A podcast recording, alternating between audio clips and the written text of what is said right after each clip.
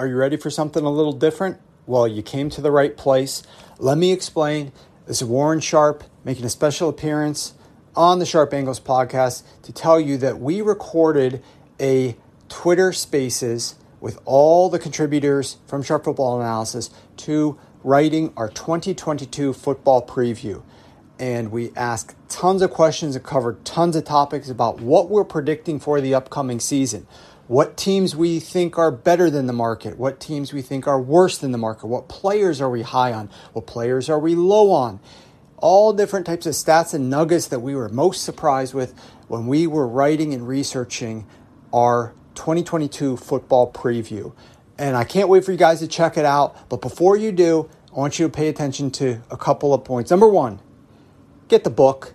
It's 564 pages of the best insight and analysis that you are going to get for the 2022 season. It's early July. Very soon, training camps are going to be opening, and then the season is almost underway. We're going to have preseason games, and you don't want to fall behind your competition. Everything has a marketplace. The fantasy football community, the sports betting community, we are all competing with one another to enter the market at the right points on the right teams and the right players. And you're going to be able to get the best information to allow you to get into the market quickly from this book. I promise you, on every single chapter in all 32 teams, you're going to find multiple things that you did not know before that will help you better attack the markets in fantasy or sports betting. So go ahead and grab the book. Do so right now. It's on an early bird discount. The price is going to go up next week. So stop waiting. Go ahead and grab it. I think you're going to love it. And if you do, share some of your feedback with us because we love to hear people that are enjoying the book and how you're consuming it and things that you learn from it. So check it out. Hope you enjoy this podcast. On with the show.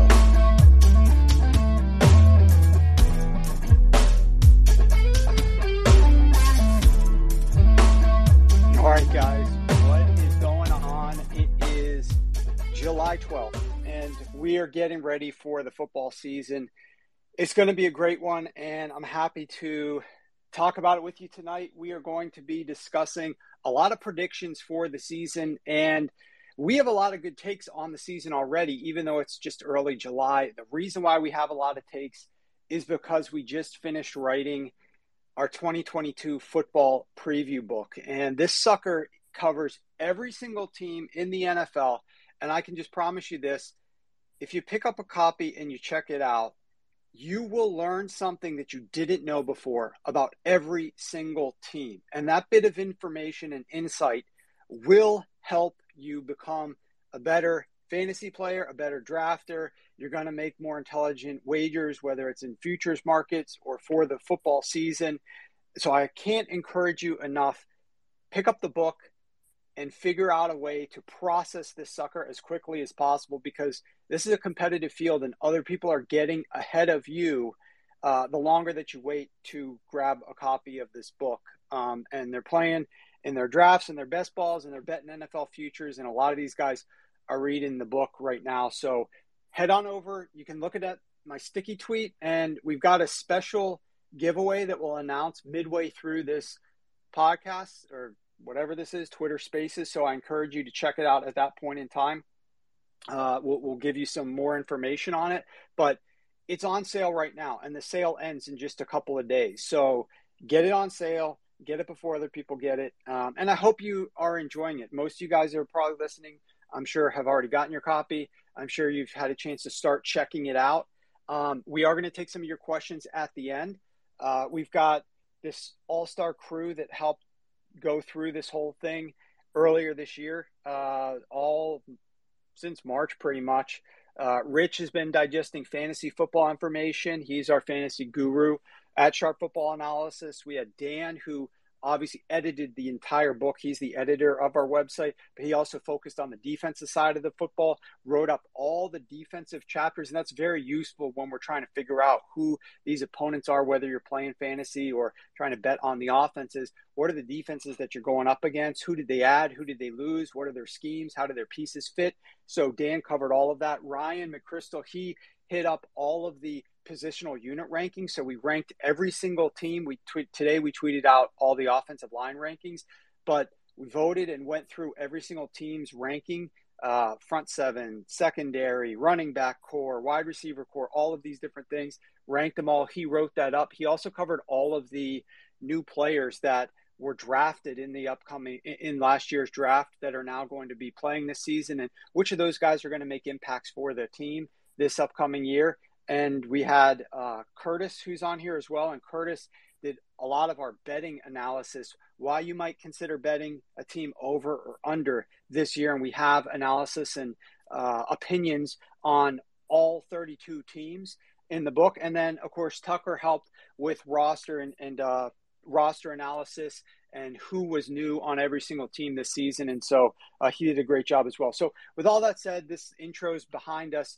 Uh, let's come and start talking about what you guys have been tuning in here to, and that is us predicting the season. So, I've got a list of questions that I'm going to run through with the guys. I'm going to share my takes on it as well as ask them. So, first up, um, I'll go ahead and ask, you know, we'll just go down the list. I'll start with you, Rich what nugget did you research that you wrote about in the book that surprised you the most? Obviously, for all of us, we are researching a ton. We have access to a lot of new data that you know not a lot of people out there in like the regular field have because it costs a lot of money to access. And so you're coming up with new nuggets. You're coming up with bits of information that might excite you. What's something that you think people might find interesting that you uncovered uh, during your months of research this off season?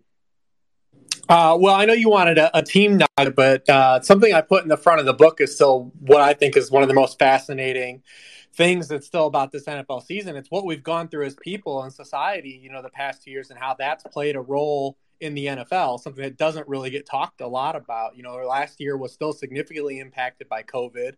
Uh, you know, in December alone, there were over 500 positive cases that impacted the season. Of the bottom 11 teams uh, in absence due to COVID last year, zero made the playoffs. Of the top 11 teams, eight made the playoffs. We had fans in stadiums last season. Uh, that had an impact on home field, road, road performance, and efficiency compared to 2020 when things were largely vacant. We still have seen the league now the past two years. Number of holding calls have been reduced. The yardage lost per game uh, is still some of the lowest we've seen over the previous decade. And you know when you factor that in, just by having an offensive penalty on a drive, your touchdown rate dips 3.8 percent. Uh, the rate of a punt climbs 8 percent. This is all data over the past five years. Uh, you look at the reduced holding calls, they've impacted sacks taken. It's the first time we've had sack rates below 6% in back to back years in over a decade. Uh, when you take a top down look at like the impact of sacks on a drive, uh, the scoring rate per drive with a sack drops 18%. Just 8% of all drives with a sack, no matter where they were taken on the field the past five years, has resulted in a touchdown compared to 26% when you keep your quarterback clean on a drive. Uh, you know, given the current conditions of our country, I mean, we should anticipate, you know, COVID to impact missed time at a lower rate than it has the past two years. So we still might see further regression off of what has impacted, uh, you know, football conditions in a unique way that you know a lot of people still don't really talk about. You know, kind of happening. You know. Yeah, so that that information obviously was interesting with regard to the drive rates, the the, the rate of a sack and how much that kills drives. And if you, the other thing that um, I can't remember if you included in there or not, but I was actually looking at it some today was just the difference that one single explosive play makes in a drive. You know, if you have a drive that has zero plays of 50, uh, zero zero plays of 15 plus yards you are likely to score points. I want to say it's like at 5% of your drives. But if you have just one play that gains 15 plus yards, you're likely to score points t- at 10 times that rate. So um, just, you know, penalties obviously play a factor. Um, and yeah, that, that year that we had no fans in the stands, uh, we saw those road teams do so much better. That was two years ago. So it'll be interesting to see how that continues to regress back to closer to the norm. Dan, on the defensive side of the ball or anywhere else, what was something that you researched that really surprised you that you would like to share? Yeah, I'll stick. Uh, I'll stick with the front of the book also. Um, so the, what I wrote for there was kind of what we're maybe a trend we're going to start seeing from defenses now, and I think it's kind of I I pose it as anti-aggressive, so not necessarily conservative because I don't think conservative is the right word. But I think when you know you think of aggressive defenses, um, you know that's you know a lot of blitzing, a lot of man coverage, and we're just seeing that at the lowest rates uh, across the league. About uh, only 25% of of dropbacks had a blitz uh, this year, and that was the lowest uh, in years. Um, and it keeps decreasing also. So I think we're going to be seeing that. I think we're seeing, you know, there's so many quarterbacks. I wrote this during the year. There's quarterbacks that are just on like a, a do not blitz list. Um, you know, the Matthew Staffords, uh, the uh, Tom Brady's uh, of the world. Like you defenses just aren't blitzing these guys because they're so good at knowing where the blitz is coming from and, and hitting the hole when it's there. So defenses are starting to get less aggressive in that way, but they're flooding more um, defenders into coverage, you know, into those, you know, shallow areas uh, of the field. And it's making, you know, short passes uh, harder to complete. So, so it's, it's a bit of a give and take there. So I think like, as we start to like really see the Fangio defense start to take over a little bit, um, I think we're going to see uh, less blitzing. We're going to see less straight up man coverage. Mean, we're still going to see some of the you know zone match type of stuff. So we're still going to see elements of that. But I think the overall just like blitz and play man coverage that we see a lot of aggressive that we think of aggressive defenses like that's just not going to be the case for a lot of defenses in this league. And and we're just going to see a lot more zone a lot more dropping and just flooding more defenders into zones to make this passing harder. Yeah, I remember obviously one of the just most frustrating defensive philosophies out there was when Wink Martindale for the Ravens just game after game continued to blitz Patrick Mahomes every time they played the Kansas City Chiefs. And it's like, don't you learn your lesson? Why don't you adjust or adapt for this one particular opponent? And obviously, we saw them finally come around a little bit more last season, but now he is gone. Um, and Baltimore has a new defensive coordinator uh, there. So we probably, you know, we'll see the Ravens, for example, be blitzing a lot less and a lot more intelligently in 22 than they did in 2021. What about you, Ryan? What's something that surprised you the most?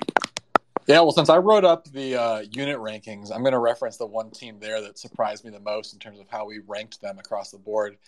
And if you look at an average of all the unit rankings, again, not um, not accounting for positional value or anything like that, just rating each unit ranking equally, the Cleveland Browns have the second best roster in the league based on our unit ranking. I'm shocked to see them up so high. But looking at them across the board, we're pretty high on them in almost every position. Top ranked backfield, top ranked offensive line, top five in the front seven, top five in the secondary. We have Stefanski as our 11th ranked head coach. Basically, we're really high on the Browns, but obviously there's this, you know, the wild card out there is quarterback. How much of Watson do we get, if any? And if he's not there, does that the whole team? They're such a fascinating team for this reason. I was really surprised to see just how high up we had them on the board because really this team is built to win right now. And yet they have the question mark in the league, maybe at quarterback. So they're just they're such a fascinating team uh, to see what unfolds for them, uh, especially early in the season when there's still so much uncertainty at quarterback. No doubt. And I wrote a lot in the chapter on the Browns about kind of my frustrations with that coaching staff this year. Obviously, I was such a proponent of Kevin Stefanski during that 2020 season. We bet him to win coach of the year before the season started. So obviously, we were extremely happy when he won. But I just wasn't in love with some of the things that he was doing with Baker Mayfield down the stretch, especially given Baker's injuries and limitations there. Um, I think it's going to be really interesting if Watson is there and plays a lot next season. And the, the ceiling is just enormously high for this team because of how great Watson is. And I wrote about him in the, I think in the Houston Texans chapter a little bit as well. Uh, but if he's not there, Jacoby Brissett is just, in my opinion, so much of a drop off compared to what a healthy Baker was, compared to what a Desha- Deshaun Watson will be, that you know, I think Kevin Stefanski's got his work cut out for him big time. So, uh, but you're right. The rest of this roster is, is is quite built up. I'll go to you, Tucker. Anything here hit uh, the the bell for you in terms of something that really surprised you that you want to share?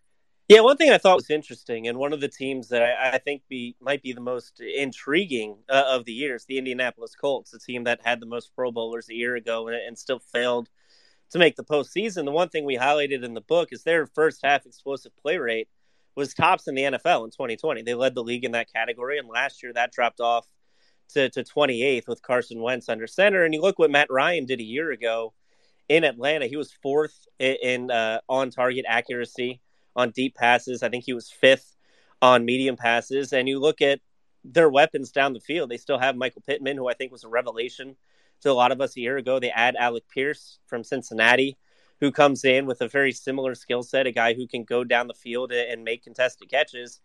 And you add that dynamic and you add that, you know, new new piece to this offense that really just ran Jonathan Taylor as deep as it could, and it could add a whole new dimension to a team that, even though they won a lot of football games and, and failed to make the postseason, I think there's a lot of room for them to grow and, and not only compete for the the NFC South division, but but an AFC title. Yeah, Indianapolis is a really interesting team because as much as I love Frank Reich, I do not know what the hell he's doing at the beginning of the season.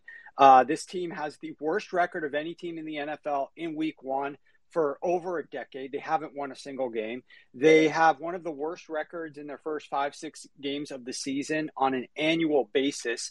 And if they could fix some of those things, if they can figure out how to win in Jacksonville for once, if they can figure out how to play a little bit better against the Tennessee Titans, eh, they will have an upgrade because Carson Wentz was legitimately a liability in multiple areas, and particularly the accuracy, as you mentioned. He's the least accurate quarterback of any quarterback who has thrown at least 600 pass attempts over the last two years. And Matt Ryan is on the opposite end of the spectrum and being one of the more accurate quarterbacks that we have in the NFL. And the early quotes that were coming out of camp and some of the mini camp stuff is that, you know, these receivers, tight ends and receivers in camp were shocked at how the ball was right on time when they turned around. It was delivered right where it should be uh, into their bodies. And that was a big change from what they were experiencing from Carson Wentz uh, last season. So that's pretty uh, notable, obviously, as is your point there. Uh, now to Curtis, what did you, what do you think surprised you in your research the most? Yeah, I think I'll touch on the Jaguars. Obviously, a little bit of addition by subtraction in the Urban Meyer coaching staff, but I think it's really interesting that the Jaguars in the first half of games were actually quite good on offense on first downs. They outgained their opponents by 0.7 yards a play. And this is a team that went 3 and 14, uh, negative 204 point differential, and scored less than four or 15 points per game. And yet on first down in the first half of games, they were outgaining their opponents. So it's really quite remarkable to look at the difference between Trevor Lawrence on first downs compared to second and third. And I think it was mostly second down where he struggled. Uh, in on first downs and first halves, he completed 74% of passes and was a top 10 quarterback. So it's hard to imagine that the Jaguars don't have more success this year after last year. So are they going to win 12 games? No, but they definitely should push their over under total there and definitely on the upswing for Trevor Lawrence and the Jaguars.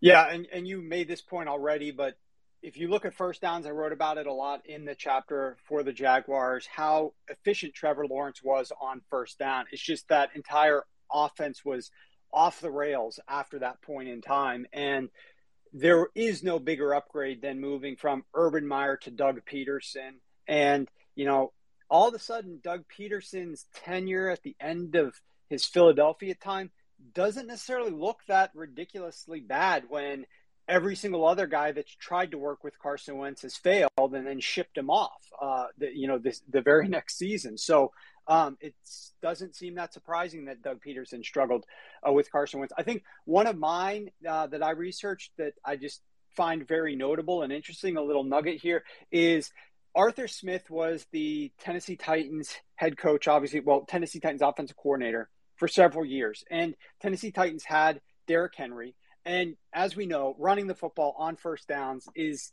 not the most efficient way to play this sport with the current rules. That being said, if there's one player that might make a coach consider going a little bit more run heavy, it's having Derrick Henry and it's having that Titans offensive line, which was a decent run blocking offensive line. And, and so they ran the football at the NFL's highest rate on first down. And so it's probably not going to surprise you that Arthur Smith did that with Tennessee. It's probably also not going to surprise you that the year Arthur Smith left, Tennessee Titans last year ran the ball at the highest rate of anybody in the NFL on first down. But do you know the team that ran it at the second highest rate in the NFL last year? It shocked me to find out that Arthur Smith took the Atlanta Falcons that he took over and made them the number two most run heavy team in the NFL on first downs. And why that was so shocking is this team in 2020 and in 2019, their O line stinks. They are not a good run blocking offensive line. They do not have backs like a Derrick Henry. They don't have some sort of a bell cow back that you're going to stick there and run the ball a lot with. They were a pass first team on first downs with Matt Ryan because they could not run the football the year before uh, Arthur Smith took over. So Arthur Smith comes there and all he does is bring his same philosophy that he utilized with Derrick Henry to the Atlanta Falcons, and they're the number two most run heavy team on first downs. And were these runs efficient? Were these runs successful? Were these runs productive? Absolutely not on all three counts. They ranked 31st in EPA per attempt on first down runs. They ranked 30th in success rate, and they ranked 29th in yards per carry. So you know, I had higher hopes of Arthur Smith for what he was going to do with the Falcons, but this really lowered my ceiling on what I think he's going to get out of his team. If this is his philosophy, and what do you think is going to happen in 2022 when they no longer even have Matt Ryan, when Marcus Mariota is the one who's taking steps from behind center. Do you think all of a sudden he's going to say, hey, guess what? Let's start throwing the football a lot with Marcus Mariota? Or if they, for some reason, start Desmond Ridder in the, the, the quarterback uh, who's a rookie they drafted in the third round, I mean, they are not going to be throwing the ball a lot on these early downs in Atlanta. So just something to be prepared for and something notable that I was a little bit shocked about uh, when I was researching them. Let's go back to Rich and let's move over and start talking about some of the teams that we are highest on relative to public perception. And uh, again, in case you're tuning in a little bit late, I want to encourage you check my sticky tweet on Twitter or go to sharpfootballanalysis.com. We wrote for months about all these teams and research done. We put together 564 pages. Do not be overwhelmed at that number. Do not be intimidated. It's a very easy book to flip through. If you have it and you're flipping through it on your PDF file, I put so many different bookmarks in there to help you find your way, and you can easily jump to team chapter to team chapter. Um, and there's a lot of great information there, analysis you're not going to find anywhere else, and predictions about all of these teams. So please go pick up your copy. It's on sale for a limited time only. On to you, Rich. What's a team that you are highest on relative to public perception? Uh, I would say right now, uh, definitely the Saints. Uh, so they're a team like Ryan talked about the Browns. Like when you look at their entirety of their roster, I think it's actually pretty underrated. Uh, you look at last year; they were five and two before Jameis Winston got hurt. They had to start three quarterbacks. One is now an NFL tight end.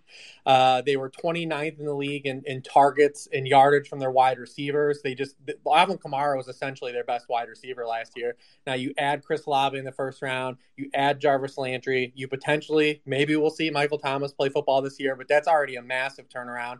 Also, when you look at offensive line continuity, the Saints last year, their most frequent offensive line combination only played 167 total snaps together, 15% of the snaps. That's by far the lowest rate in the league for a team's most common used five offensive linemen.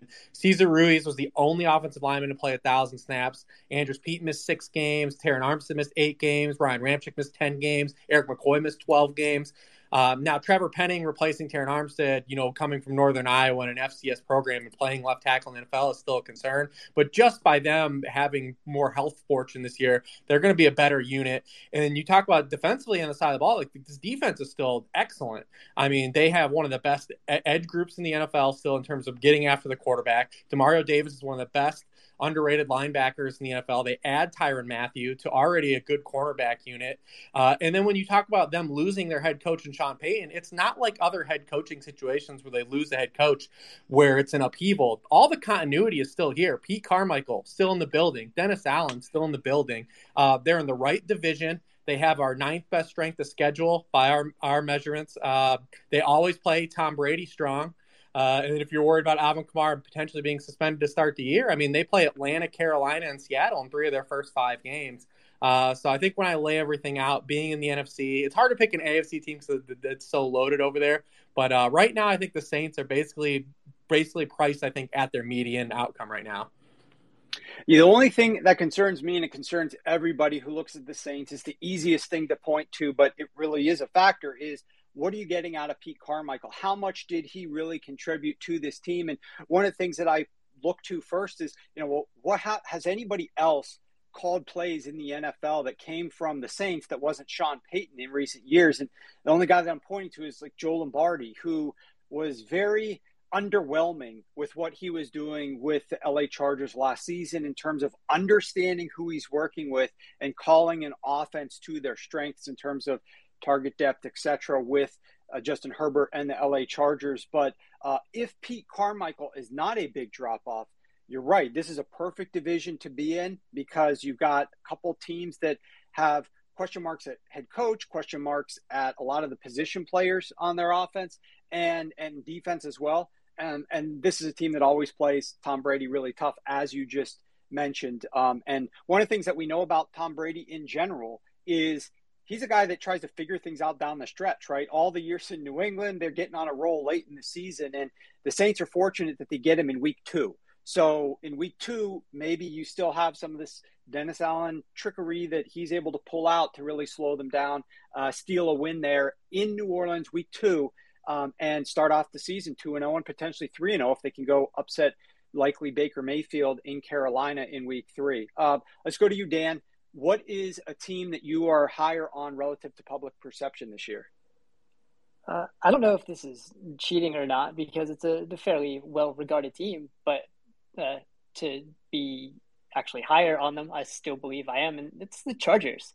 Um, Ryan can correct me if I'm wrong, but I think when we go through the unit rankings, they are the top team, um, just because they're they're good all over the place. Um, you know, I wrote about for the site where the the defense um, you know, improved and where it needed to. Like Sebastian Joseph Day is a guy that just made a whole bunch of sense uh, and exactly what they needed. Like when you add Khalil Mack uh, to that lineup, you have two of the best like run defending edge rushers too. And we're not going to talk about run defense a lot, but that's where the Chargers were really bad um, last year. And then you look at J.C. Jackson, you add all that other stuff on the defensive side of the ball that they had.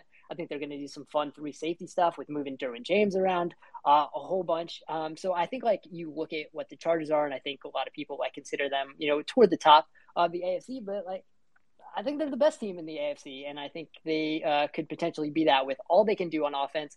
Barely any of that changed. I think they're going to get a little better on early downs too, so we don't have to you know rely on Justin Herbert God mode on third downs. But the fact that he is able to do that kind of has a I think the the floor is really high uh, for what that offense is going to be. And I really like what they did on the defensive side of the ball. I think they finally have one of those things where the personnel is going to match what they wanted to do structurally that they couldn't just pull off last year. Uh, so I think that's really going to change, and uh, I I think they should be considered the best team in the AFC right now. I think that they're the, certainly the most talented. I, I won't disagree with you there, and this is a team, as I wrote in the in the in my section in the book, that the only way this team does not go on an extended run in the postseason is either because of injuries or coaching. Because from a roster perspective, I love what they did there. The GM did a great job of filling those voids and adding the pieces that he needed to address thanks to Justin Herbert being on a rookie deal. You know, you look at a team like the Chicago Bears is doing nothing, it has the, one of the cheapest offenses in the entirety of the NFL for Justin Fields, and then you have Justin Herbert over here, and they are just giving him everything they possibly can. Uh, they're obviously filling the voids offensively and defensively, uh, particularly on defense through free agency, and I think that they made a lot of very intelligent moves on that side of the ball. I'll go to you, Ryan. Uh, which team are you higher on than the market? Yeah, I'll take a little bit of a risk, and I'll say the Raiders. Risky, obviously, because that division is so stacked, and someone's got to come in last. Maybe it could be them, um, but I think that they have a chance to really outperform expectations because the one weakness, the one really obvious weakness, is the offensive line. That was by far their worst ranking uh, in our unit ranks. But the addition of Davante Adams, I think, really changes how it changes their ability to mask that weakness because he is so good on short routes. And so when Carr needs to get the ball out quickly, Adams really adds a new dimension to the offense and what they can do on those quick plays. And obviously, that's an area where Hunter Renfrow also excels. So now they've got two weapons that are really dominant when they need to get the ball out quickly. So I think they're going to be able to cover up that weakness. And obviously, Adams was dominant in Green Bay on those plays. Uh, last year, EPA per dropback when getting rid of the ball in 2.5 seconds or less, Aaron Rodgers led the league. But if you look only at Rodgers snaps without Adams on the field, Rodgers would have ranked 29th.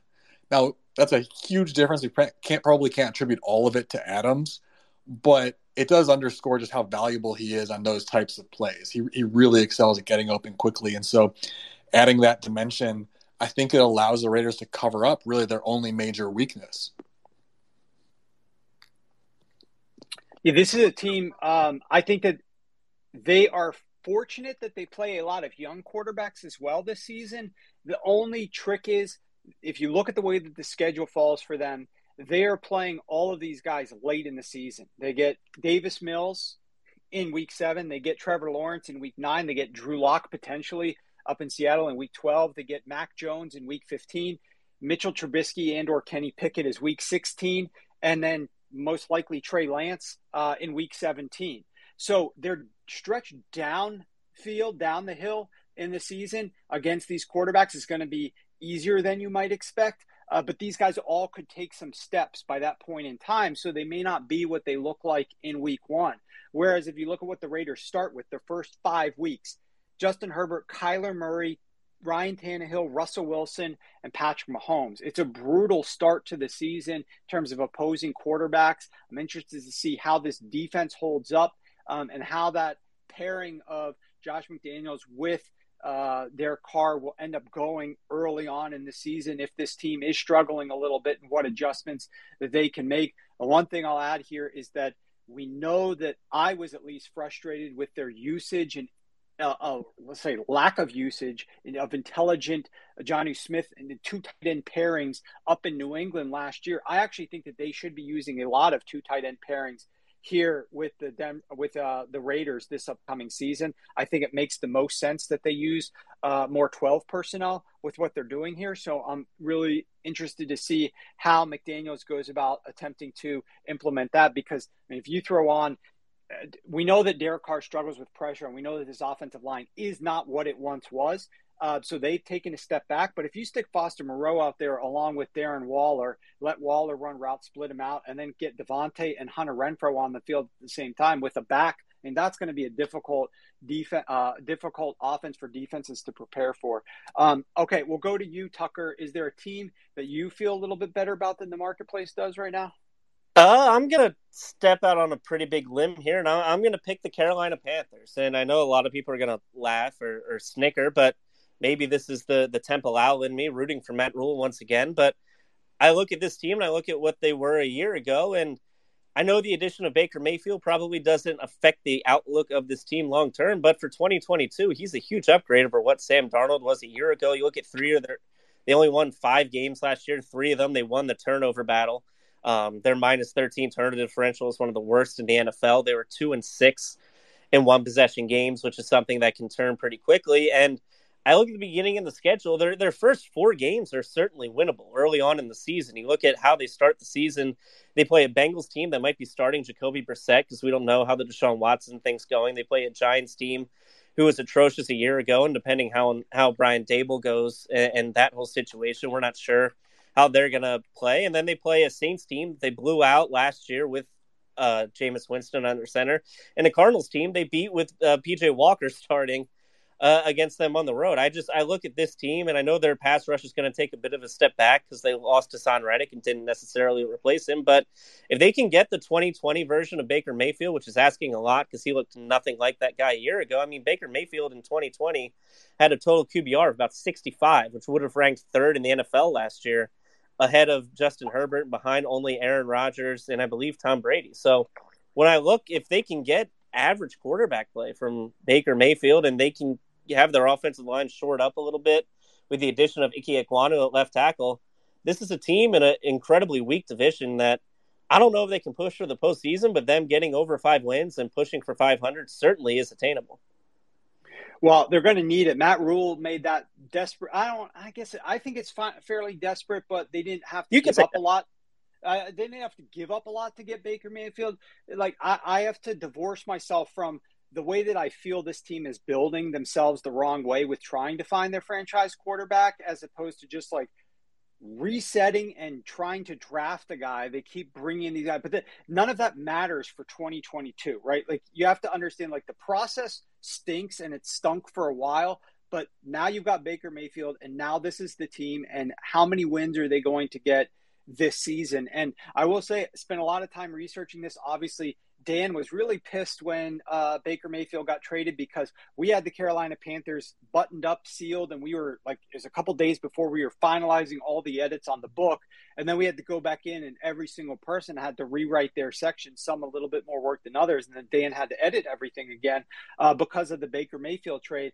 So it was brutal. But what I'll say is that Baker Mayfield in 2021 was much better at the beginning of the season, much worse when he sustained these injuries. And I have no idea why he thought it was in his best interest to try to keep playing through these injuries. He looked terrible.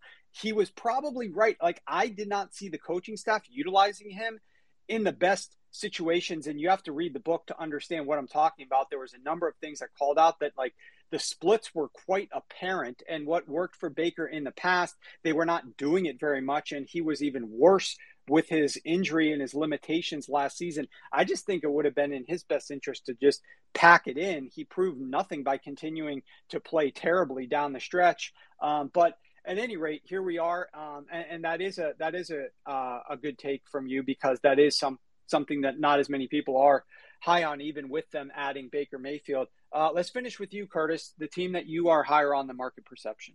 Yeah, I originally agreed with Dan, and I'm a big Chargers fan, and I think Justin Herbert is ready to take a step to take that team to deep in the playoffs in the AFC. But I will pivot to another young quarterback, and I will go with the 49ers instead.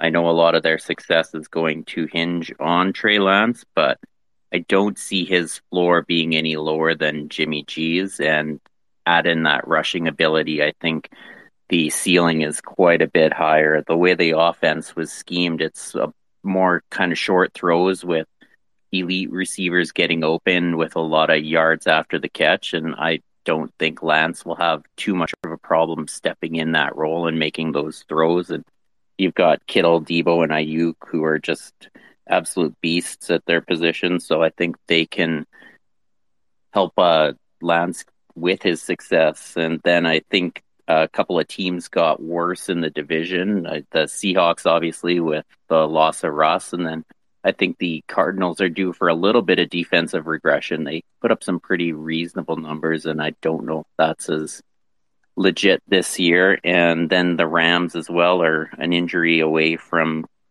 being that they're so top heavy. They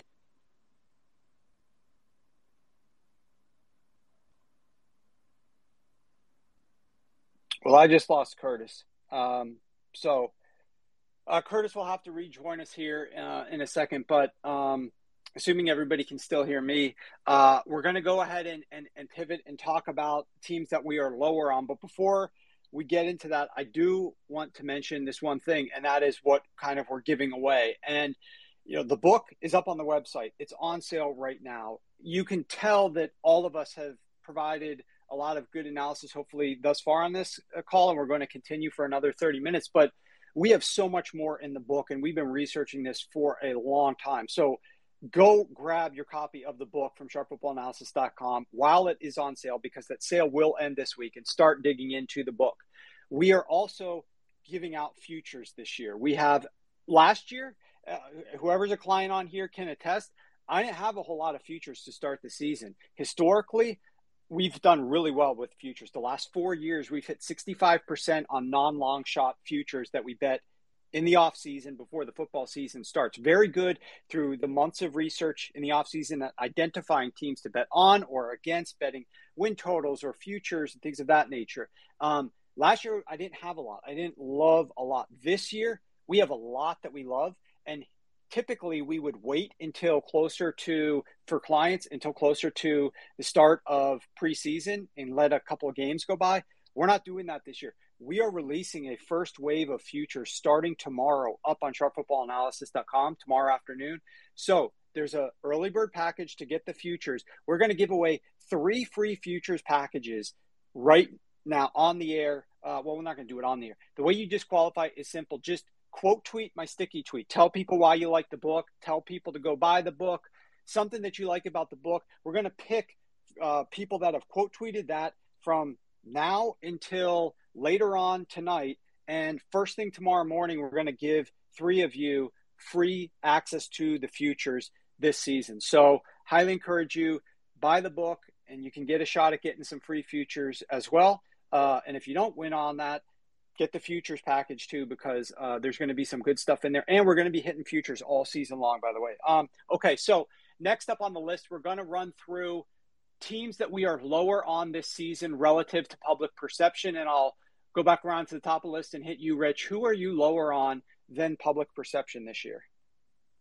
Uh, it, it's such a cliche, but uh, the Super Bowl losers, uh, the Cincinnati Bengals. I mean, this is a team that I, I, love a lot of the talent here and a lot of the young players, but I mean, this is a team they they were ten and seven in the regular season. They played the softest schedule of opposing pass offenses last year, the sixth easiest set of opposing pass defenses. They were 17th in DVOA. They were 17th in next next success rate. Uh, versus, like I said, the third easiest schedule overall. They also, opponents made the fifth lowest field goal rate against them. They also are one of the healthiest teams in the NFL. Their schedule absolutely flips this year. It's brutal, especially after their post nine bye like it's absolutely a slog down the down the stretch here. And I also, man, I just don't know if I really believe in Zac Taylor still. I mean, you know, I feel like talent overcame what he was doing last year, and I'm going to need to see some big changes. They were below pass rate expectation on early downs. They were 29th in the NFL in pace of play. I think the Ravens will be significantly better than they were last year. We already talked about we're high in the Browns roster. The Steelers literally have alligator blood. Like Mike Tomlin never lets them suck. Uh, so I mean, it's it's cliche to kind of go back to the Super Bowl, the hangover, but uh, definitely the Bengals for me are a team that I think uh, probably a little bit uh, are ahead of the market's a little bit ahead of still.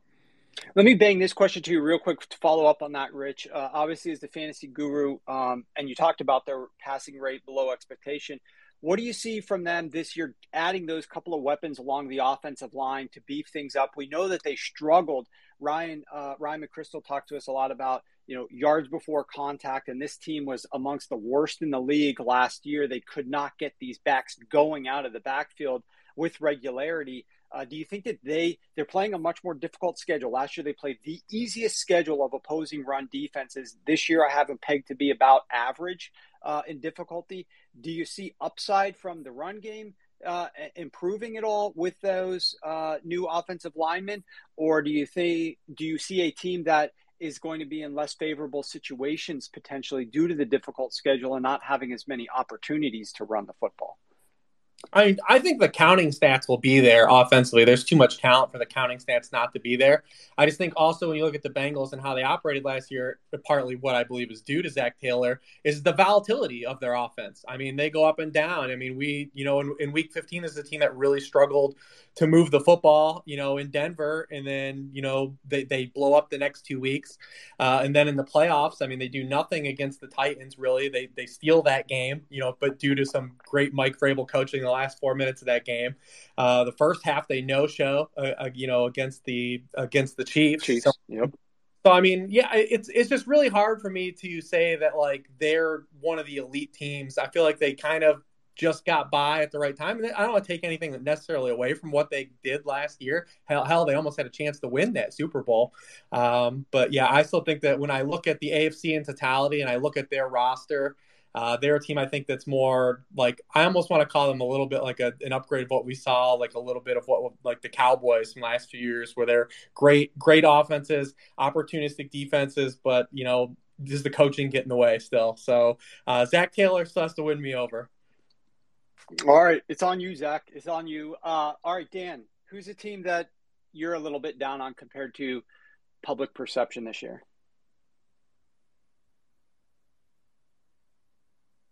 Tagged up. Unmute. There you go. Uh, yeah, that was perfect. No notes. Uh, you're on. You're with, you're with, the Bengals as well. I'm, I'm on the Bengals too. Yeah. Uh, okay. Rich had uh, everything I, I would have said, so uh, we can move on. Okay. All right. There you go. That's quick enough. Um, Ryan, how about you? Well, I'll stick in the same division, and I'm going to say the Steelers.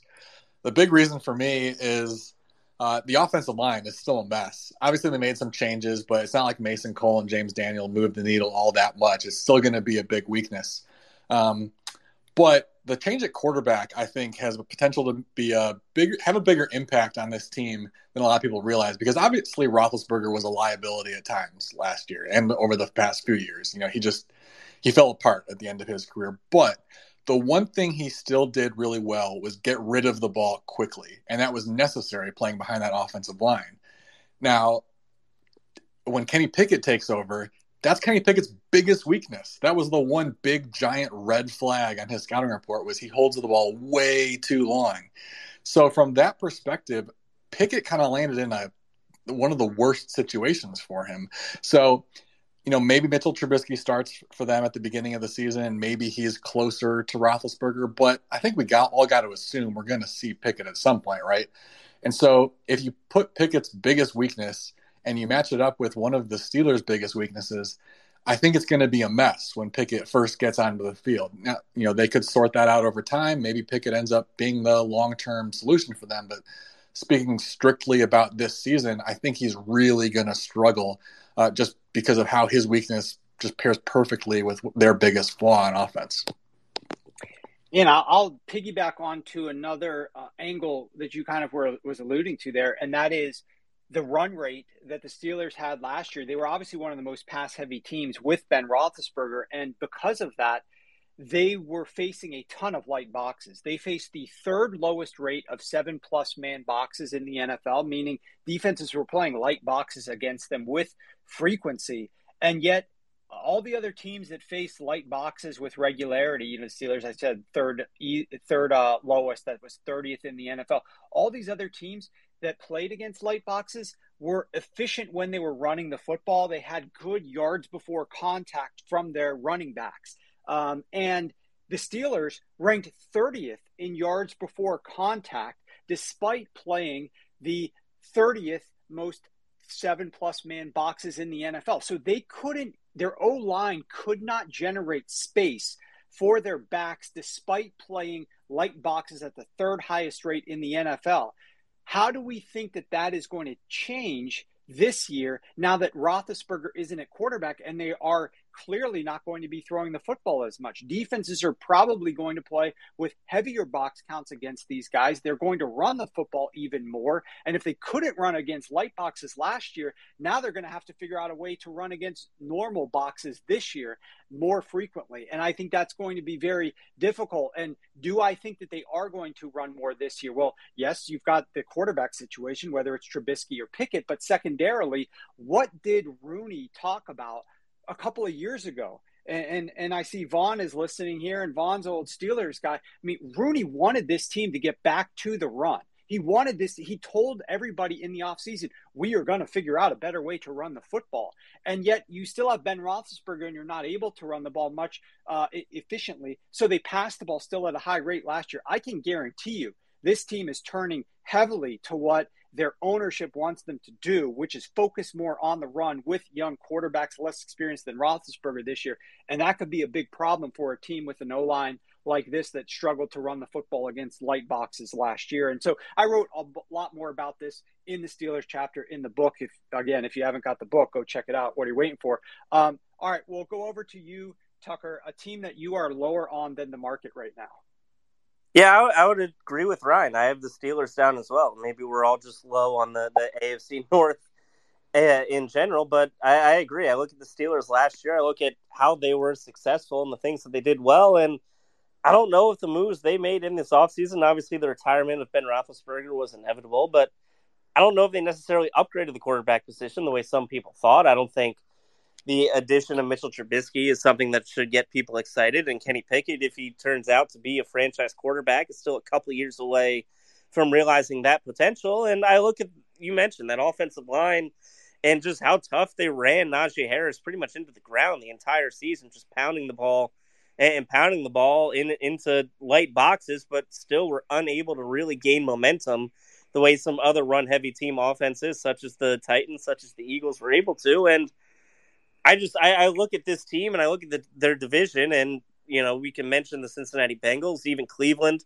who I don't know if a ton of people are high on based on the Deshaun Watson thing, or Baltimore, who they're going to have Lamar Jackson coming back, and they were in first place when he went down. I look at them with three teams in their division who you could say are playoff teams. They might be fourth right now. They they might be you know in the back of the AFC North as we sit here today. Well, I mean, Rich and Dan are down on the Bengals. You and Ryan are down on the Steelers. And the free chapter that we gave out earlier this year was for the Baltimore Ravens. And in that free chapter, I was higher on the Baltimore Ravens. So, I mean, that's a chapter. You guys go just check that out. You can read the whole chapter completely for free. Uh, just go onto the website and you'll be able to find the free chapter for the uh, Sharp Football uh, football 2022 football preview, and you can read all about what I wrote about the uh, Baltimore Ravens there. All right, Curtis, we got you back here, buddy. Uh, give me a team that you're lower on than public perception. Yeah, so, at this point. Sorry if I cut out again, having some problems with my connection here. Um, not going to earn myself a lot of friends up here in Western Canada, as we have a lot of Seahawks fans being close to Seattle, but I, am going to go with Seattle here first. I'll start with Pete Carroll and his game planning in 2022 of just wanting to run the ball and run play defense. Uh, they had the most kicks inside the other their opponent's side last of uh, midfield last year. So there's that, and uh, they're going to face a much harder schedule this year. Uh, think it's the eighth largest jump, and they've also got the Chargers, the Bucks, the Rams twice, the Chiefs. They open against Russ, so losing Russ, I think the roster has a lot of deficiencies as it is. So uh, they were r- rumored to be in the Baker Mayfield sweepstakes. I I just don't see if that was a good idea. Like if you're going to rebuild and trade Russ, I I think they're going to finish as one of the bottom teams, and I don't think it's a bad thing for the franchise going forward. So I'm I'm going with the Seahawks. I don't think people should be rooting for them to win. Just just burn it down in one year and then just restart with a elite quarterback again. But we'll see how that goes. A, f- a few teams are in that boat, um, and I think a few teams, in some cases, it's weird how these teams work. The the the ownership probably would be better suited to do that. And then the coaches are desperate to not have another losing season and they think they need to save their jobs by trying to figure out a way to win when it's in the franchise's best interest to restart. And that's an interesting dichotomy that a few teams this year are going to face. Um, all right, we're going to go a little bit faster in this question. And I want to ask, I'll start with you, Rich. Which players do you think, or player, we'll go through, everybody can throw out one if they want to. Uh, do you think will exceed expectations this year? Is there is there a particular guy, obviously relative to public perception at current time, that you're higher on the market? Uh, I mean, he's getting steamed by everyone's favorite analyst, but uh, pretty easily Michael Pittman. Uh, I think he's definitely about to ascend into kind of like a, a, superstar wide receiver. I don't think anyone really realizes how good he is. He's got that alpha body type we look for. He's going to just absolutely command a, a, just wealth of targets in that Colts offense. When you look at Zach Pascal and T.Y. Hilton, were the number two and three wide receivers and targets on that team a year ago. They're no longer on the roster. You've got uh, a rookie in Alec Pierce. You we've already heard Tucker lay out the case for Matt Ryan. And, and Matt Ryan was better than Carson Wentz in just an objectively heinous environment last year. And you've talked about Arthur Smith already. Uh, you know, and and, and just him for him from an on target perspective, from a clean pocket perspective, he's just going to get a lot better looks to Michael Pittman. So I, I think we're ready for another step in the Michael Pittman ascension. I'm ready for it, and they're going to need it if if they're going to hit the marks that they want to. And we already know uh, their ownership was absolutely not happy with the way that their season ended and the way that Carson Wentz performed late. So uh, if if they want to make some noise in the postseason, they are going to need Pittman to step up, and he definitely has that opportunity. Dan, how about you? Is there a player you think is going to exceed, exceed expectations on either side of the football here for you?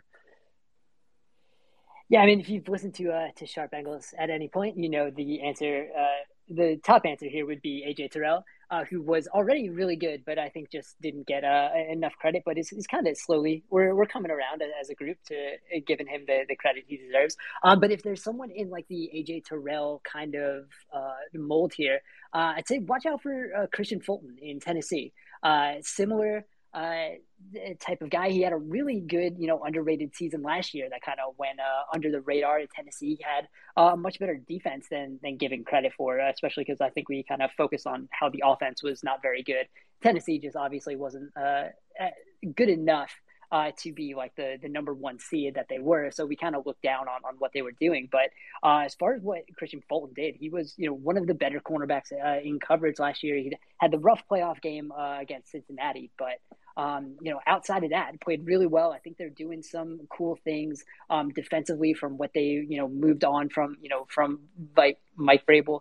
Uh, they're doing some some different things now uh, with with their coverages. So uh, another uh, type of uh, breakout from Kristian Fulton. Okay, Ryan, how about you? Yeah, I'll go to the offensive line and say Penei Sewell in his second year. Now he probably won't surprise Lions fans because I'm sure they're well aware of how he closed last season. But you know, I think the general public uh, might not be aware of just how good he was down the stretch last year. He was thrown into the fire at left tackle, filling in for Taylor Decker, but he started the final eight games at right tackle. And when lined up at right tackle, he allowed the fifth lowest pressure rate in the league last season. He was just flat out dominant once he got over to that spot. And if you remember late last season, the Lions offense actually became kind of fun at times. I don't think that's a coincidence that it happened once he got over there and Decker was at left tackle. So I think the Lions' offensive line is going to be really good, and I think Sewell is going to be one of the best in the league at that right tackle position this season. Tucker, how about you? Uh, I would look at running back, and I would look at Javonte Williams in, in Denver. He was someone that I was excited for as a rookie. He finished like 1,300 yards um, out of the backfield, which I think was 12th among all running backs. But you also look, you know, a little bit deeper. He was second in the league in, in missed tackles behind only Jonathan Taylor. He's someone going into a second year with Russell Wilson now in that offense, kind of alleviating some of the pressure, making those boxes a little bit lighter. If he can wrestle more of a, a share of that workload from Melvin Gordon, who comes back on just a, a one year kind of minimum deal, it, it could be huge, and he could be a guy who really takes a leap this year. I'm I'm going to personally throw out Tua and and you can consider me part of Tuanon, and you can say uh, that you don't like me or that you do like me because of it. But what Tua has gone through the last couple of years, uh, from a coaching perspective, to me is very remarkable. Uh, it is absurd that he was inserted into an offense that was run by a grandfather who came back after retirement and designed this offense completely for Ryan Fitzpatrick, a former player of his, that made very few adjustments for a rookie making his first start in the NFL. That was the 2020 season as Tua was coming back off of a catastrophic hip injury. And then, and of course, dealing with COVID and then not being able to even get the proper offseason for him. And then, of course, last year, I wrote about it in the book. I can tell you they had no fucking clue who was going to be calling plays even 10 days before the start of the season, which of their co offense coordinators actually going to be calling what for this team. That's not good for any quarterback. They had receivers that created the worst separation of any unit in the NFL. Thus, they had to be one of the most extremely aggressive quarterback teams out there. Every single quarterback that was on this team over the last couple of years, whether it was Ryan Fitzpatrick or Tua or Jacoby Brissett, was throwing into tight windows at rates higher than any other team out there because they could not get any separation. And it also led to a ton of inability to gain yards after the catch. When you're throwing to guys that are completely blanketed in coverage, guess what? Those guys aren't probably going to create a lot of YAC. and that's exactly what was happening. Um, we do have question marks. Can Mike McDaniel actually call plays since he we haven't seen him do that very much this you know in his career at all? But the fact of the matter is the offensive system that he's bringing from San Francisco is very conducive to creating easier completions for quarterbacks, throwing it to more open receivers, and to gaining more yards after the catch. All of these things should make life easier on Tua. Haven't even gotten into the run game, which should be there. Their run game was terrible last year. The O line was terrible. They couldn't run the football effectively. So that didn't help matters whatsoever. Obviously, that was Mike McDaniel's background, was in the run game. If we can get a little bit more support on the ground, it should open up. I don't want them going the route of let's run the ball early and only throw it late and limit what we ask Tua to do. No, of course, what we want is more passes on early downs because that's where we're going to get more looks that are going to be pro, uh, positive for a quarterback to be throwing into. But all things considered, I mean, I am hopeful that Tua makes a nice jump this season, and uh, it'll be certainly interesting to see the Twitter space if he does or does not. If he does, obviously the people who are backing him are going to be out there pounding their chest. And if he does not, everybody else who thinks that he stinks is going to come out of the woodwork and, and say he, he's like one of the hottest button quarterbacks out there. If you say anything about him, it's you're either higher than on market or lower than market, and people have strong opinions on him one way or another. So he's an interesting guy uh, to discuss. Okay, let's hit another question here, and we'll run through this one quickly. And that is, um, let's go around the horn again, starting with you, Rich, uh, and I'll ask you: Is there a player or a unit um, that you are in, that you are concerned about this season? That you have a little bit of concern for their 2020 season? Yeah, it's uh, going to be an extremely hot take, and we saved it for now. Uh, it's the Chargers pass catchers.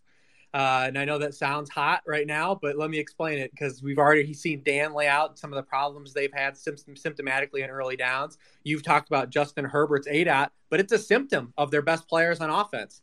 Uh, Keenan Allen's gonna be 30 years old. He's regressed four straight years in terms of yards per route run. His he's never been a high A dot guy. They have to throw 100 times to Austin Ekeler out of the backfield, so you're already 300 carries or 300 targets to low A dot players. Mike Williams, if you who even had a breakout year last year, if you look at some of the work that you know guys like Matt Harmon has done, and you look at his splits versus man coverage, he was still subpar against against man coverage. This team needs vertical playmakers. They need guys that that win in in terms of winning in routes. Uh, and it's a question mark still. Justin Herbert can only do so much. Uh, this team needs a lot of influx on speed, and I'm genuinely concerned that they don't have it uh, to, to really kind of punch up. Well, it definitely is a hot take because there are a lot of people that are hot on the Chargers. So throwing any type of cold water on something as good as their offense is going to raise some eyebrows. But you did write about that uh, in the book, and I think it's uh, it's a worthwhile note, especially if you look at down the stretch this season and that brutal schedule that they're going to play after that Falcons game in week nine. It, it is really difficult when you look at their opponents. Okay, Dan, is there a team or unit that you're concerned about this season? Yeah, I mean, not that it's going to like really impact anything, you know, in the long term or you know who's going to win a division or anything, but who's going to cover anyone for the Giants? Um, and we, you know, kind of talked about it in the beginning with some of these like blitzes, and when we brought up, you know, Wink Martindale, who is the defensive coordinator, and all he wants to do is blitz and play man coverage on the back end. And uh, the Giants do not have uh, any any corners uh, to do that right now. It's uh, Adoree' Jackson and the end of list. So when you look at that, and I think when you're, you know, there, I think they're going to be a very popular defense to uh, to target uh, in some daily fantasy and some, you know, just regular fantasy in general, because I feel like there's going to be uh, a lot of passing done on that uh, defense because, man, there's just there's not a lot there. It's it's it's crazy because obviously we have it's sort of like the Carolina Panthers situation to an extent, and that is that we have our expectations of new coaching staff and a new GM and how much of an upgrade that was over what was there. Um, but what are they? That doesn't matter for this season. It's, it's going to factor in a little bit this season, but they can't do enough with the players that are currently there. It's going to take that GM a few years to get that roster to where he actually wants it with his fingerprints all over it. Right now, he's still trying to clean up Dave Gettleman's mess, and that mess was one sloppy as hell mess. The parents left town for the weekend. The kids had a house party the first night, and everybody puked all over the floor. And then they just didn't bother to clean it up. And the parents came home early on Saturday, and that thing stinks to high heaven and is a massive problem. And you're going to need some support to come in there and help clean up that disaster. That's what I think the Giants are looking at. Um, and I love Brian Daboll. I'm a massive Daboll proponent. I do think that this offense is going to look dramatically better because it's almost as if they were intentionally attempting to be inefficient on early downs and just save everything for Daniel Jones to do, um, become Superman and clean things up on third downs. Obviously, that did not work last season. I think there is more that you can squeeze out of Daniel Jones uh, for this upcoming season because of using because Daboll will use him more uh, efficiently on early downs, and the offense in general should have some better success. But um, yeah, you're right. The defense does have some concerns on that side of the ball, and uh, doesn't really seem to play too well with Wink Martindale. I kind of wish they were able to figure out a way to keep uh, Patrick Graham. Uh, I really did like Patrick Graham a lot, and uh, it's too bad that he got out of town. Um, and, and now Wink is uh, is their DC, in my opinion. Okay, I'll go over to you, Ryan. Is there a team that you're or unit that you're concerned about this year? Yeah, for me, it's the Titans' offensive line. Obviously, this was a unit that wasn't very good last year, and they surprisingly didn't really do much to address it in the offseason, really, other than letting David Quessenberry walk. And they're hoping that Dillon Radunz steps in and takes over that job. But, you know, even though there hasn't been significant changes from last year, one of the reasons why I'm so concerned about it is that I think Derrick Henry is reaching the point in his career where he needs more help. And for through the peak of his career, he really didn't need any help at all. When you look at his carries when he was contacted at or behind the line of scrimmage, in 2018, he ranked second in the league in yards per attempt. 2019, eighth. 2020, he led the league.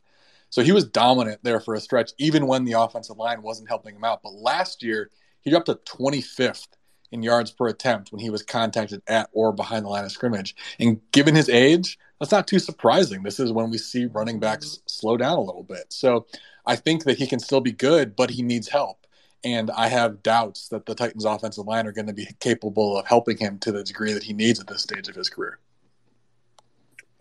A good point. And I do think that the Tennessee Titans, you know, it's just at some point they're not going to win all of these one score games. This team just continues to, they're just very sound in general, and, and they just figure out ways to win these games. But at some point, like uh, what's that mean? Like he can't keep doing it. like Mike Vrabel can't keep getting away with this and winning all these tight games uh, this upcoming season. We'll see if that regresses a little bit. Okay, Tucker, a team that you are or a unit or a player that you're concerned will meet uh, the public perception this year. Yeah, one guy that I just I, I, don't see it happening for him this year is Saquon Barkley. I know he's been hampered by injuries the last two years, but you look a little deeper. I mean, he broke four tackles last season. Of, of, the 53 guys who qualified with, you know, the minimum number of rushing attempts, he was ahead of only four in, in attempts per broken tackle. And I, I, look at it, and you mentioned what Brian Daboll is going to do with that Giants offense, and – I don't think he's necessarily going to get the workload that he's enjoyed the last couple seasons. And maybe that preserves him, maybe that helps him. But you look at Daboll's experience and his track record in Buffalo, he never had a running back at 200 carries in a season in his four years as the Bills play caller. So I, I look at what Barkley's done as kind of the focal point of that offense. And if he looks as bad as he did last year and the year before that, I mean, this is a guy who's broke five total tackles in the last two seasons. I know he's been hurt, but I mean, there there's probably a hundred and some running backs who have broken five total tackles in, in, the last two seasons. There are probably a lot of guys who have broken five total tackles in one game. So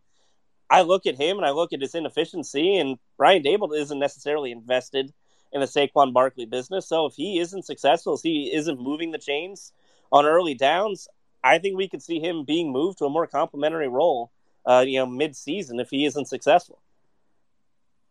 Interesting. And I'm sure that's not any of the Eagles fan in you uh, talking, is it, Tucker?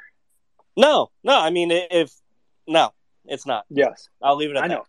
I know. I know. I, I, I don't necessarily disagree. And we know that the Giants look, Jason Garrett, he kind of likes running the football on early downs, and Brian Daboll kind of likes throwing the football. And it is interesting. It's one of the biggest things that I'm looking forward to seeing is, I don't think anybody out there is talking about it, but for you guys that bought the book and read the Bills chapter, you know what I'm going to say. The dynamic between that head coach in Buffalo and that new offensive coordinator in Buffalo. And is this team going to go back to running the football a little bit more because of all the grief that and strife that went on behind the scenes that we didn't hear a lot about, but spilled out a couple times into press conferences after the games with Sean McDermott kind of ticked off about their inability to run the ball or be productive offensively in the game against the Colts in the rain or the game against the Patriots in the wind. And I have a feeling that he's going to rein in Ken Dorsey a lot and get them to run the football. At any rate, Brian Daboll is free from all that, where he's in New York and he can throw the ball as much as he damn well pleases uh, if he thinks that that's in their best interest with Daniel Jones at quarterback. But he's not going to have the uh, the pressure of having to answer to a head coach uh, in that regard, which is what was happening there some behind the scenes. And will be interesting to see if that happens at all this season in Buffalo. Okay, Curtis, you're up. Who do you think, player, team, uh, that you're a little bit down on this year or you're concerned about? Yeah, first I need Tucker to tweet out some of those Saquon stats because he's rising up draft boards, and I'm I'm one of the ones that is pro Saquon this year and the offensive change. So Tucker, if you could fire some stuff out there to maybe cool the fantasy crowd on Saquon, that would help out a little bit. Uh, I'll go quick. I got the Raiders O line. I know uh, Ryan had mentioned that Davante Adams will help Derek Carr on the quick passes, but this is a uh, O line we have ranked 25th in our rankings, and they didn't make any significant additions this summer. Uh, they allowed 40 sacks last year. They were dreadful in run block win rate. They were second last, uh, 12th last in pass block win rate. And I think their secondary is a bit weak, and they could just be Oh, outmanned in shootouts there in the AFC West. And the other teams are going to be putting up points. And as Rich has wrote in a couple articles this year, we we see the sacks and the negative plays, what it does to an offense, and I just don't know if they'll be able to keep up scoring with some of these teams because of the O line. If there is a couple of sacks or problems with that, so I think that might hold the Raiders back a bit. Yep, it's it, it is a concern. We talked about that a little bit earlier, uh, and it'll be interesting to see how they start off in those first five games. Absolutely brutal for them. Um, I want to go ahead and mention to everybody out there: a pick up the book. Uh, we spent months of our lives working on this, and and we do it because we love it. I particularly just love sharing information with you guys, and giving you something new that you didn't know about before. That's pretty much all the questions that I've asked the guys on tonight's panel is, is tell us something that they're most excited about or that they didn't know earlier that they found most interesting. Like learning is so cool uh, and learning new information. And this book is just chock full of it. So check my pinned tweet, go grab the book. The price is going to rise next week. Get in there at the early bird price while it still lasts. That's first and foremost. Secondly, you know, a lot of people have asked, what about a printed book? Is there any way we could get a printed book? What's going on there? Well, first of all, it, it isn't that complicated. I've seen guys already tweeted just just print the different chapters out and print the whole book out, staple the chapters together, organize it if you like that. It's not the end of the world. It's not the most difficult. If you actually want printed books, let me just tell you a quick story of the background on this. When we were selling printed books, they were like 250 pages and then and we had to cap it. Like i couldn't write more than i wanted to. I had to cut off my writing. All the guys did because we couldn't write anymore but to, in order to keep the price manageable for when you buy it on your side of the table.